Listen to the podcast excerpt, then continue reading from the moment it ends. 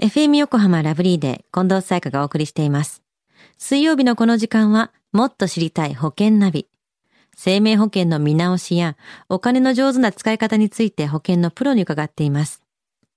保険見直し相談、保険ナビのアドバイザー、中亀照久さんです。今週もよろしくお願いします。はい。よろしくお願いいたします。先週の保険ナビは変化する女性の生命保険がテーマでしたよね。はい、そうでしたよね。あの、女性の場合は男性と違って特定の病気になることが多いですよね。とうん病気に対して、まあ、保証はむしろ男性より厚くすべきではないかと思います。だから、まあ、女性特有の病気に対して保証が厚くなっている保険がいいと思いますと。そんなようなね、お話をさせていただきましたよね。はい。では今週はどんなテーマでしょうか？はい。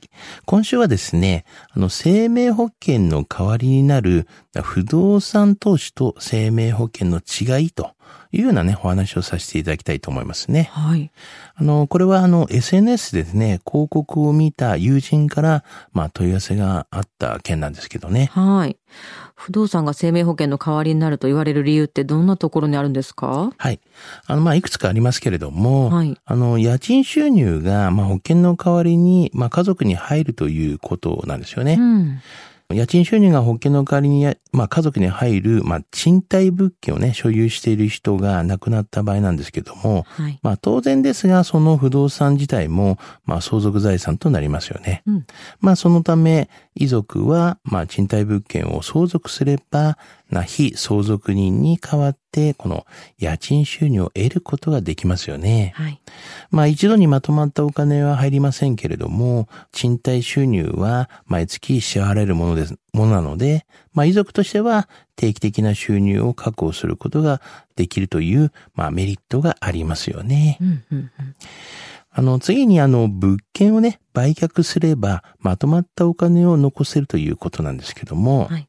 あの、団体信用保険に加入していれば、投資してるね、投資家の、まあ、死亡時に、この遺族は、こう、ローンの残債なく、物件を取得できますよね。はい。まあもちろんそのまま継続して家賃収入を得ることもできますが、うんまあすでにローンがない不動産ですので、まあ遺族が賃貸経営をまあ望まななければ売却することもできるでしょう。うん。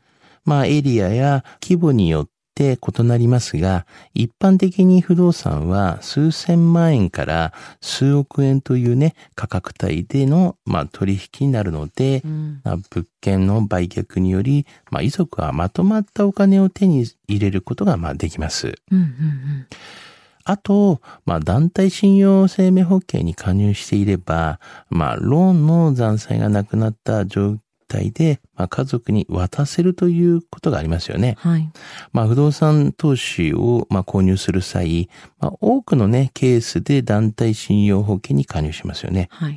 あの、物件購入資金をね、まあ、借りる金融機関によっては、まあ、団体信用保険の加入を、まあ、融資の条件としている場合もあります。はい。この団体信用保険に加入すると、まあ、投資家が、まあ、ローンを残して亡くなった場合、残債を免除してもらうことができますよね。うん。うん。はい。まさにあの、男子ってやつですよね。そうですね。男子ってよくやれるやつですけどね。うん投資だから、でももちろんリスクっていうのもありますよね。そうですよね。もちろん、あの、リスクはあると思いますね。例えば、まあ、不動産に関しては、まあ、空室になってしまうとリスクとかありますし、うん。家賃のね、滞納してしまうようあな、ーまあ、リスクもやっぱありますよね。はい。あとは物件ですので、まあ、自然災害などの、こう、突発的なね、なんか災害に遭ってしまって、そういったリスクもありますし、はい。あとはこう、売却したいときに、まあすぐにまあ売却できない可能性もあるというね、うんそういったね、リスクもありますよね。うん。そういうことをじゃあ踏まえて、不動産投資っていうのは保険の代わりになるんでしょうか？はい。あの、まあ、あの、一つのね、方法としては面白いと思うんですよね。うんうんあの、ただし、まあ、ある程度のまあこの条件っていうのはやっぱり、先ほど言いましたようにありますよね。はい。やはりあの、不動産ですので、やはりまずはやっぱこう、お金がないとダメなんで、うんまあお金があるっていうようなことがありますよね。うんまあ、もしくはその金融機関から借りられるというようなはい。形がないと、まあ、あダメでしょうし、元ではね。はいうんあとはまあリスクを受け入れられるかということは、ちゃんとね、あの、不動産投資の前には、あの、踏まえておいてほしいなというふうには思いますよね。うんうん確まあそういった面ではね、代わりになるかなるかっていうのはその考え方一つっていう形になりますよね。確かに。まあ保険はね、保証のためにお金を払うものですけれどもね。はい、そうなんですようんね。確実なっていうのとは言えるのかなっていう部分ではもちろんありますよね。そうですよねでは今日の話、生命保険の代わりになる不動産投資と生命保険の違い、知得指数は？はい。ズバリ100です。はい。あの、やはりね、皆さんの将来のね、不安っていうのは誰もがね、あると思うんですよね。うん。まあ、人生100年時代と言われているので、まあその対策っていうのはね、しているのかと言われると、まあ誰もがしているわけではないと思うんですよね。うん。